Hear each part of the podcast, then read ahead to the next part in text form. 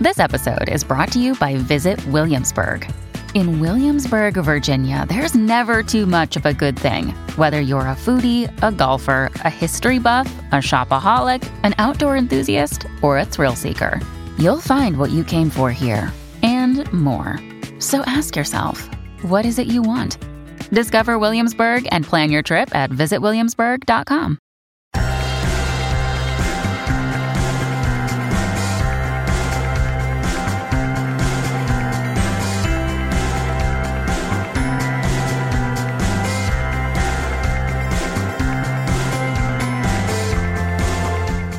And welcome back to another episode of Beyond the To Do List. I'm your host, Eric Fisher, and this is the show where I talk to the people behind the productivity. This week, I'm excited to share with you a conversation I had with Ron Friedman.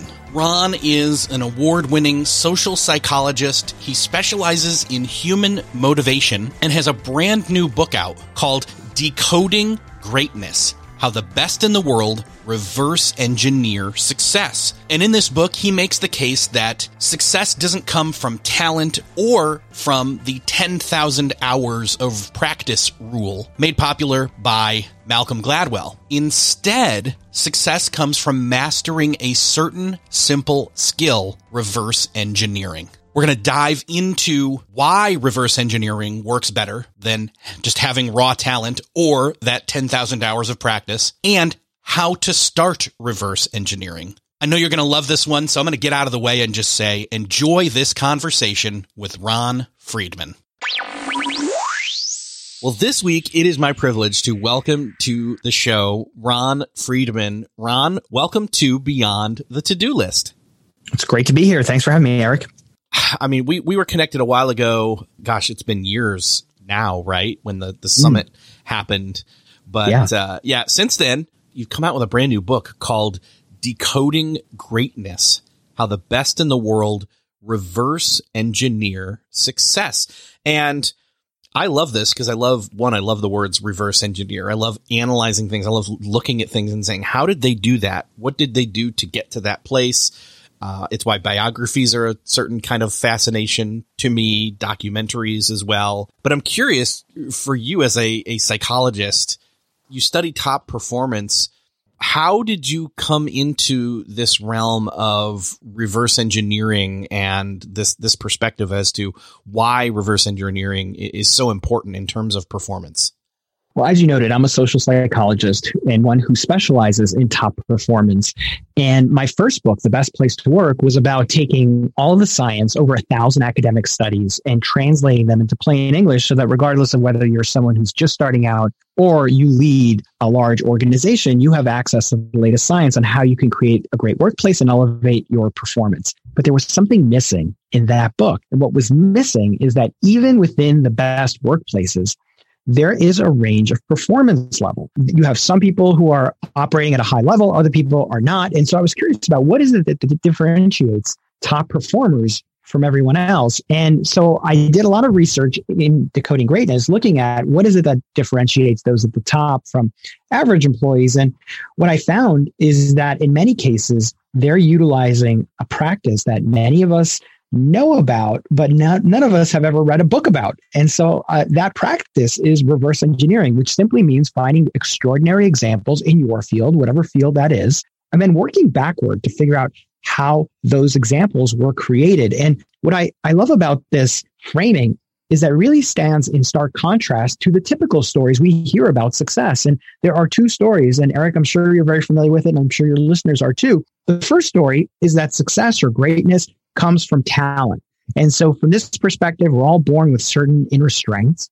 And the key to finding your greatness is finding a field that allows your strengths to shine. Then there's the story of practice. This is the Malcolm Gladwell story, the 10,000 hours. Practice, practice, practice, get the right practice regimen, do lots of hard work, and eventually you'll be great and then you'll succeed. But there's a third story, and that third story is one that so many entrepreneurs and inventors and top performers in a wide array of fields have been utilizing for generations, and that's reverse engineering. And so I just felt like it's time that there was a book about this. I think there's just such a stigma that we can get into that people have in the back of their heads about reverse engineering because they think, oh, that's just stealing and that's just copying. But you know what? This is how people learn. This is how we learn. We learn by taking apart great examples. And what you need is a system for doing that. And that's what this book offers. Yeah, it's uh, kind of goes along with that phrase. Uh, I'm going to butcher it, but basically standing on the shoulders of giants. Mm-hmm, exactly right. People have done things that have come before. It can't help but be influential, whether or not it's a direct influence on you particularly or influential in terms of even just the niche that it came from or culture at large. The contributions people have made before us are, you know, unerasable. They're, they're bedrock. In other words, they, they exist. They're foundational and then we build on top of them. Exactly right. And, and I'm going to give you a study that really, I think, shatters some of the stigma around studying other people closely. But before I do that, I just want to mention for the folks listening, I mean, this is a productivity show. And so if you're looking to be productive, you're going to have a tough time doing that if you're trying to work from a blank canvas, not studying what the masters in the field have produced. What I'm trying to do here is give you a, a roadmap for deconstructing works you admire to understand how you can recreate them. And so let me go back to that study for a second. So I think that, as I mentioned, a lot of people assume that if you study someone else's work too closely, you're going to be a hack. And this is why I think it's so important to look at the science on this. So there's research looking at what happens when people copy. And this is a study that was conducted out of the University of Tokyo where they had amateur artists come into the lab and they divided them into two groups. One group was asked to create original drawings for three days straight. The second group was asked to create original drawings on the first day. On the second day, they were asked to copy the work of an established artist. And on the third day, they were asked to resume original drawings once more. And what they were interested in is comparing the drawings on the third day between the two groups. And they actually brought in objective raters to rate the works of the two groups to identify which of the two groups was more creative. And what they found was that not only did the group that copied, uh, not only were they more creative on the final day of the experiment, but they were creative in ways that had nothing to do with the work they copied. And it's because the practice of looking at a particular artwork and then trying to recreate it, that forces you to compare your instinctive inclinations against the choices of an established artist. And that process of consistently comparing what you want to do versus what the other person actually did, that opens your eyes to new opportunities that are hidden within your own work. So far from making you a copycat or a hack, taking the time to study someone else's work more closely actually makes you better. Interesting. So if I wanted to say be a screenwriter, I can justify watching all the Netflix, right? You know what? You, you say that comically, but let me tell you something. I, I, one of the things I love about this message is that this gives you license to really dive in to those guilty pleasures because it's not just about if you want to become a screenwriter. I'm going to say if you want to be a better podcaster, you should watch more Netflix. And the reason for that is it's in combining the unique elements from different fields that makes you original. And so it's not just about finding, you know, let's say you wanted to, you want to become the, the number one podcaster. You want to study, you know, Freakonomics, right? Like, what are they doing? How do I recreate that? So that gives you one formula. But the reality is if all you're doing is recreating Freakonomics, you're not going to be as successful as Freakonomics. And it's for two reasons. One is because Freakonomics has particular strengths that are uh, inherent to the producers. So Dubner's a great writer. He's a really good uh, narrator, and it's going to be tough for you to reproduce that in exactly the same way or even better because he's got inherent strengths. But beyond that, audience expectations shift with time. So what Dubner was doing 10 years ago today is like common practice, right? He was original at the time, but today that's not really what audiences, oh, it's not going to be as novel. People are going to be expecting it. And so the key to being creative is actually looking at different fields. So it might be like looking at, I don't know, Dave on Hulu. I don't know what shows you watch, but there are so many interesting shows out there that are very different and combining that with the typical formula. That's how you find a new formula to push the envelope and become novel while reverse engineering. Yeah, it, it's interesting to me because I, I feel like this is this third path that is very different from the other two that you mentioned. The one where you're born with it. You just have the talent. Mm-hmm. It's almost like being born with superpowers. In other words, you, you, yeah. you have them. Actually, let's use an analogy here. I think this will really work and I kind of want to geek out on this. So the first instance is you are born naturally with the talent. And I'm going to go with saying that's Superman Okay, he's he's yeah. born with those powers. Now, of course, him landing on Earth is what caused him to have those powers, etc. Not going to go too geeky there. The other side of it, though, the ten thousand hours rule of intentional practice, the Malcolm Gladwell thing, that's Batman. He doesn't have any powers. Of course, his wealth is a power, so to speak. But uh, you get what I'm saying is that he puts in the time to focus yeah. on becoming.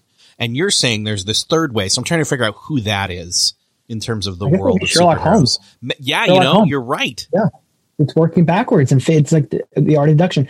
It was interesting. Uh, you raised the Batman versus Superman in graduate school. Uh, one of the experiments I was very close to running is looking at what happens when people listen to the Superman theme song versus the Rocky theme song, because Rocky also falls into yes. that man-made uh, group, and it's kind of like um, entity versus incremental theory, which is the Carol Dweck research on can you get a little bit better versus growth versus fixed mindsets, right? So the, the thinking was, do these songs put us in those moods where we feel like we can do anything? Whereas Superman should be a little bit demotivating because you weren't born Superman. So therefore, that should not elevate your performance. That was a study we were considering doing, which is maybe like a little bit of a of an ad for if you're interested in geeking out on nonsensical things, maybe graduate school's for you. so that's where we spend all that time. That's another way to justify there. That's so. exactly right. But but I'll tell you I'll, I'll, tell you a story that I think really crystallizes all this, and that is the story of Barack Obama. And not a lot of people know this story. Where when Barack Obama first entered politics, he was not a success off the bat. In fact, he got trounced his first race for Congress.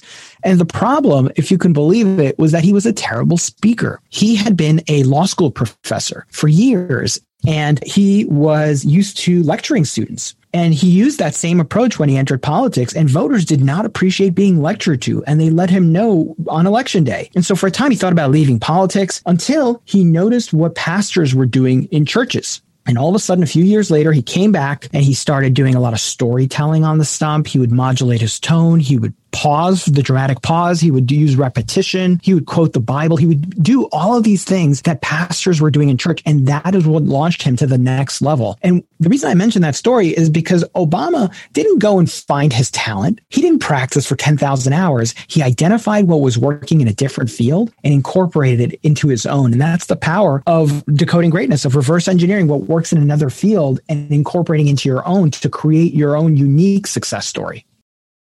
Still searching for a great candidate for your company? Don't search, just match with Indeed. Indeed is your matching and hiring platform with over 350 million global monthly visitors, according to Indeed data, and a matching engine that helps you find quality candidates fast. Ditch that busy work. Instead, use Indeed for scheduling, screening, and messaging so you can connect with candidates faster. I wish I had Indeed when I was in the hiring process in roles in the past because it is a slow, arduous headache of a process to find the right people, or at least it used to be, join more than 3.5 million businesses worldwide that use Indeed to find and hire great talent fast. In fact, in the minute I've been talking to you, 23 hires were made on Indeed, according to Indeed data worldwide. And listeners of this show will get a $75 sponsored job credit to get your jobs more visibility at Indeed.com slash to-do list. Just go to Indeed.com slash to-do list right now and support our show by saying you heard about Indeed on this podcast. Indeed.com slash to-do list. Terms and conditions apply. Need to hire? You need Indeed. When you need mealtime inspiration, it's worth shopping Kroger, where you'll find over 30,000 mouth-watering choices that excite your inner foodie. And no matter what tasty choice you make, you'll enjoy our everyday low prices, plus extra ways to save, like digital coupons worth over $600 each week. You can also save up to $1 off per gallon at the pump with fuel points. More savings and more inspiring flavors make shopping Kroger worth it every time. Kroger, fresh for everyone. Fuel restrictions apply. If you enjoy Beyond the To Do List, I invite you to check out Best Laid Plans. I'm Sarah Hart Unger, the host of Best Laid Plans, a podcast devoted to all things planning and planning adjacent. I talk about everything from paper planner reviews to deep dives into all things productivity, from keeping track of goals and tasks to fitting in your true priorities and reducing the stress around planning and organizing across different areas of life. I am a practicing physician and mother of three, so I have a lot going on in my own life and I'm intimately familiar with the time constraints that impact us all. And I love sharing my own productivity strategies and learning from others who have their own ideas to share. I invite you to check out Best Laid Plans, available on all podcast platforms or visit my website, theshubox.com, T H E S H U B O X.com to learn more.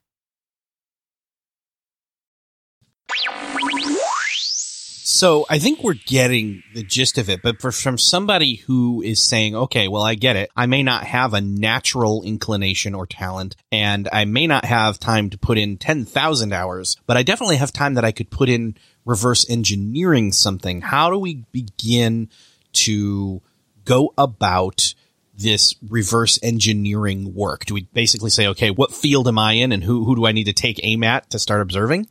Yeah. So I think the first step, and this is something that anyone listening to this can start doing right now, and that is start a collection. And when we think about collections, we think about physical objects, we think about stamps or artwork or books, but that definition is too narrow because collections can apply to knowledge work as well in the form of starting a Google Doc of, you know, websites that are impressive or marketing materials or emails or well-written memos. And once you have that collection, you can start comparing the objects or the items in your collection against items that didn't didn't make the cut. And it's that process of playing something like, you know, spot the difference, that game we played as kids, where you would compare two images side by side and look to see what distinguishes one from the other. Here, you're using that same approach to compare the ordinary against the extraordinary, the items not in your collection against those that are in your collection. And in, in doing that consistently, you're automating the learning process over the course of your workday, but also you're giving yourself a place to visit when you need inspiration to create your own original works. And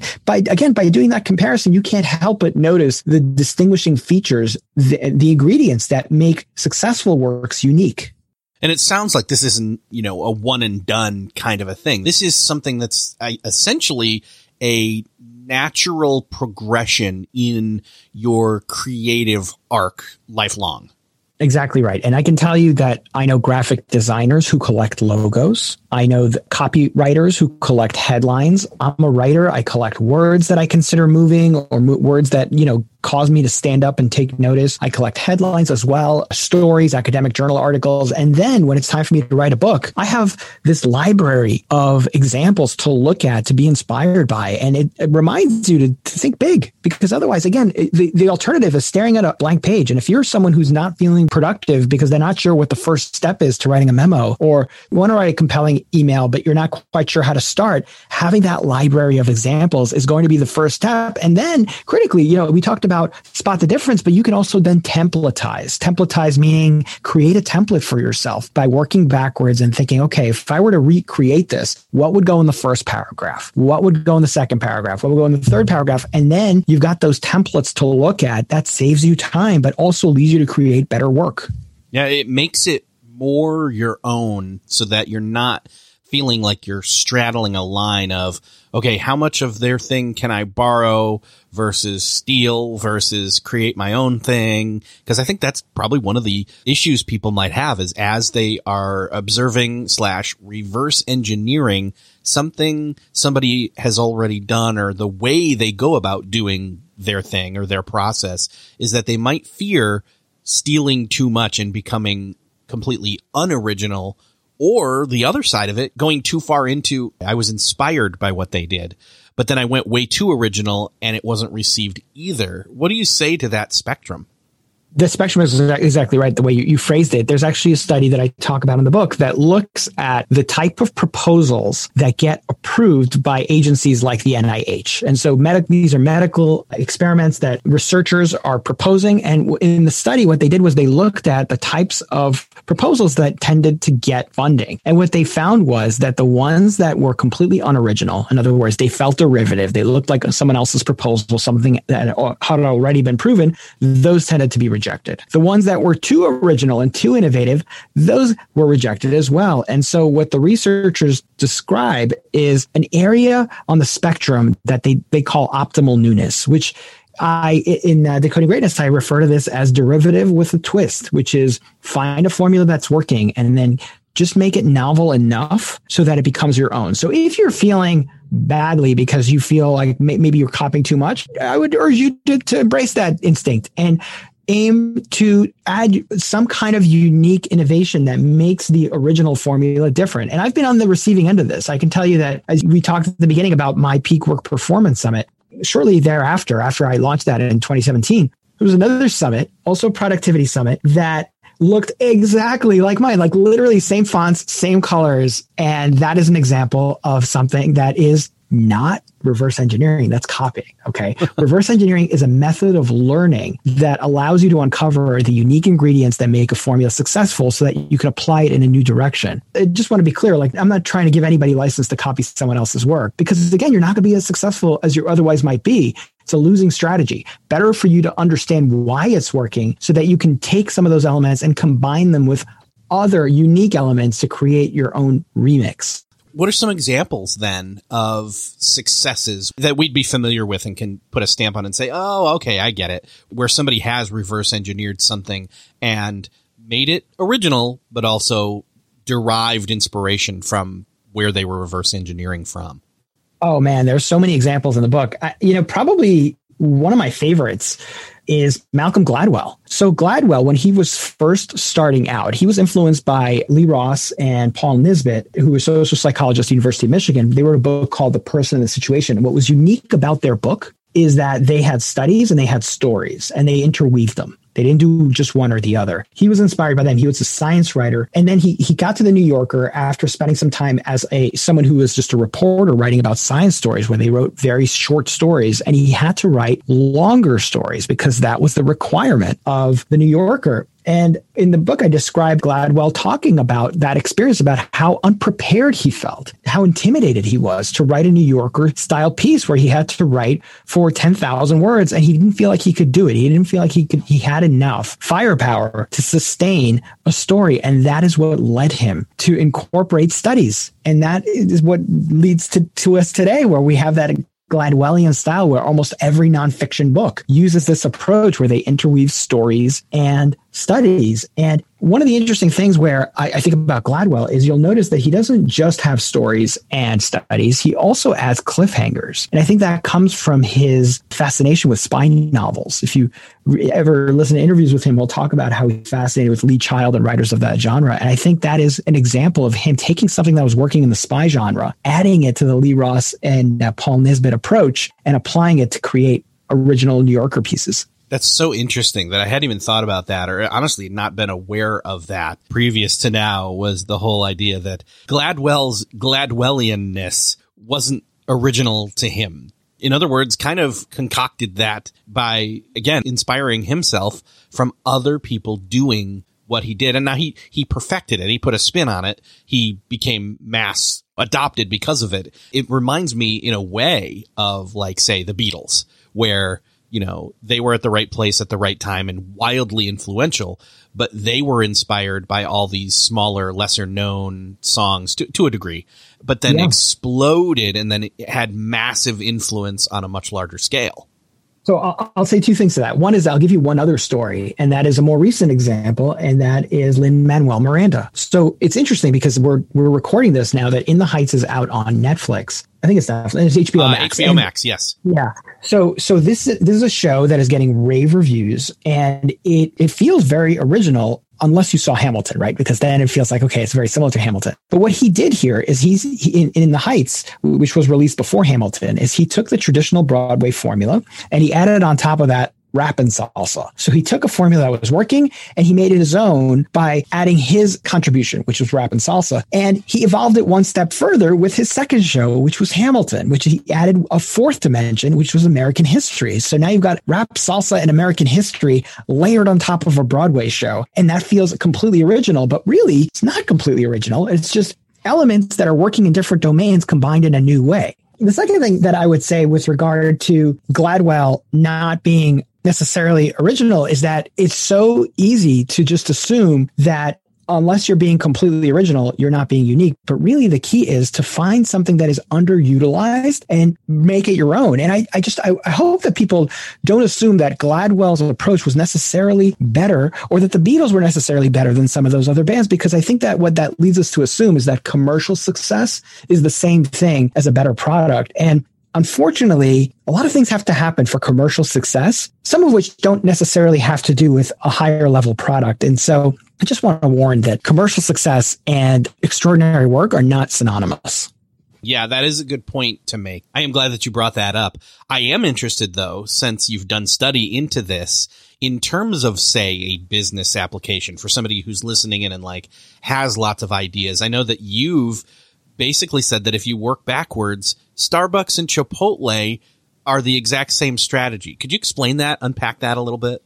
Yeah. So first, I will just say that entrepreneurs are exceedingly good at finding patterns that explain why certain businesses are successful. And there's research out of the Harvard Business School that shows that many people assume when you think about entrepreneurs versus like regular managers, many people assume that entrepreneurs maybe are more creative or they're more intelligent, they're more driven. Turns out none of that is true. What really differentiates the uh, high level entrepreneurs from everyone else is that they're really good at pattern recognition. And so, an example of a pattern that a smart entrepreneur might notice is that the success of Starbucks and Chipotle can be explained by the same exact underlying principle. Now, at first glance, they seem to have very little in common, right? So, Starbucks sells drinks, Chipotle sells food, but both of those companies were built on the same business strategies. And, and that business strategy is finding a customer experience that works well somewhere else and then import it into your hometown. So in the case of Starbucks, Howard Schultz visited an Italian coffee bar and he found the experience riveting and he introduced it into Seattle where nothing like that close even existed. Chipotle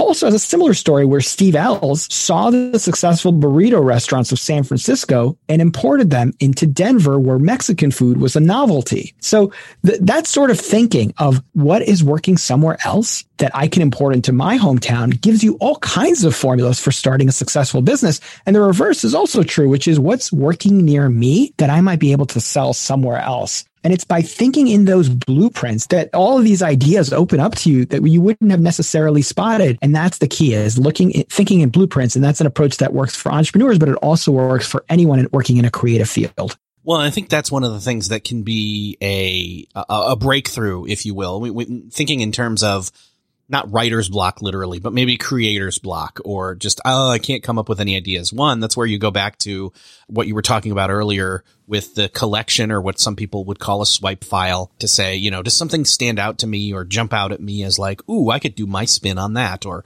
you know, cause you've collected those things. But the other piece being that some of the work's done for you already in a, in a sense because like I said, you're standing on shoulders of giants. So you don't have to do all the creative work yourself. You can start from somewhere that's not the blank canvas.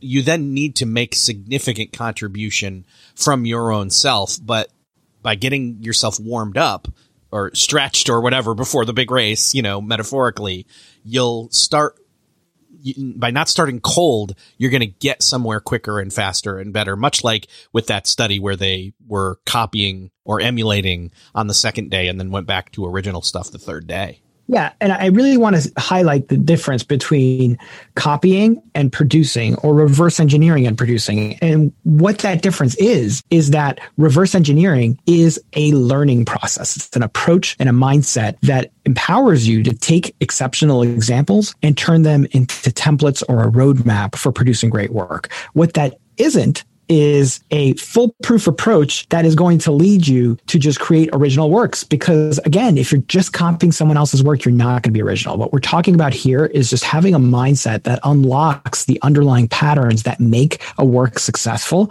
and using that approach to every aspect of your life so you get smarter about what it is that's standing out for you. So again, it's about a mindset uh, that says, what makes this work? How was this created? What can I learn from this? How can I apply this to my next thing. And that mindset is one that empowers you to learn every step of the way. And, you know, I think a lot of us assume that learning is what happens when we pick up a book or that we take a course. But if you apply this mindset, you can learn all the time just by listening to podcasts or flipping through a magazine or hopping on Netflix, as you mentioned, Eric. That's the way that you learn is by automating this process of continuously asking yourself, how does this work? How was this created? And how can I learn from this?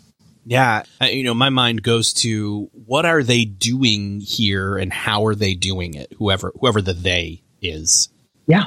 In a sense. So Exactly right. Oh, and, and I know you've had personal experience doing this because you did this with basically looking at the most popular TED Talks and looking for patterns. So maybe walk us through what that process looked like in in real time for you when you did that.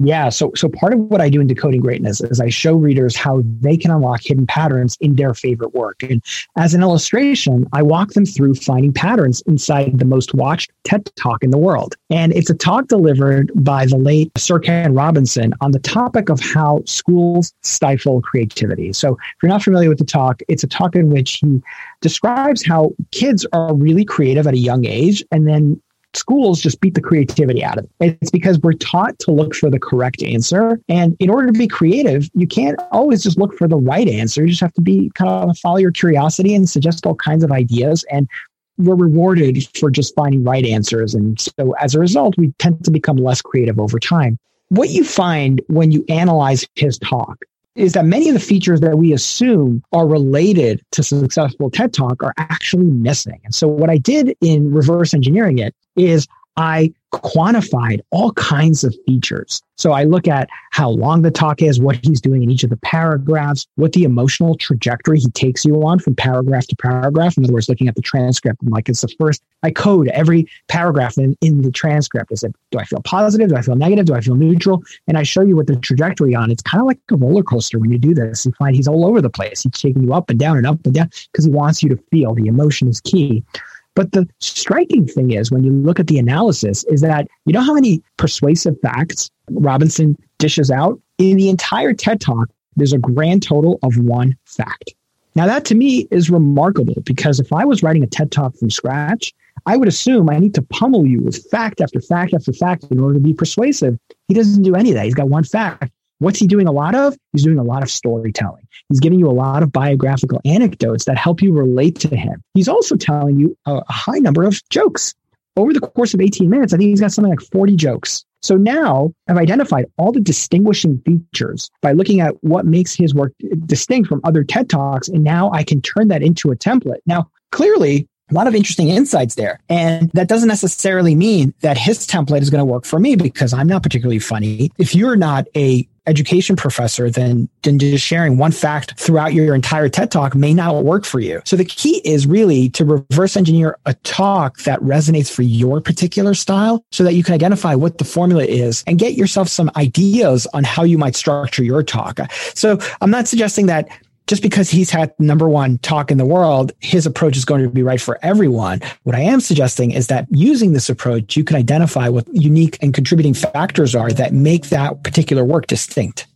Now, I know we talked about, you know, we don't have to have 10,000 hours of practice, but I think people are going to think, well, but if I'm reverse engineering and want to get better at that, don't I need to quote practice doing that? And so I wonder what your response to them would be.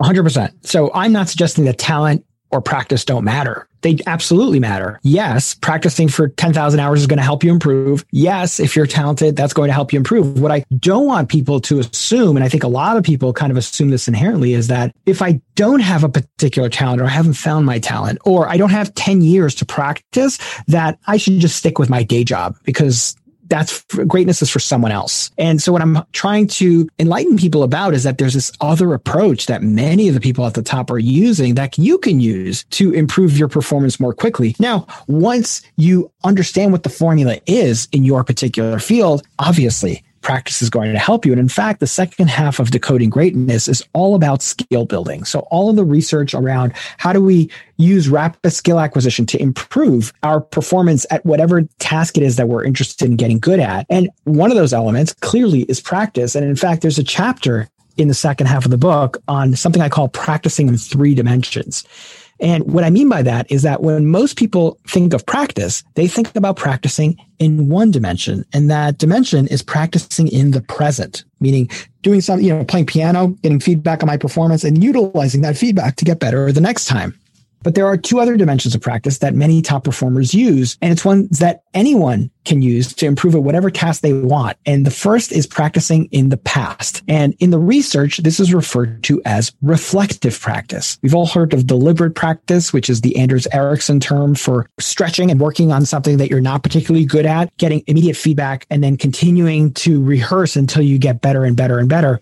Reflective practice concerns research having to do with looking at your performance in the past and then trying to translate those insights into wisdom. Meaning, and just to make this practical, one of the things that anybody can do right now is pick up something called a five year journal. And these are available on Amazon or any bookstore. How it works is that a five year journal, you have 365 pages, one day for each day of the year. And on each day, there are five slots. And your job is to take one of those slots and write down what it is you did today or what you learned today. And if you do this for 365 days, in other words, a year, on the 366th day, you'll come back, you'll put in what you did or what you learned that day. And again, it's just three lines, so it's not particularly intimidating. And something magical happens on that page because you get to see what it is you did on that exact day a year before.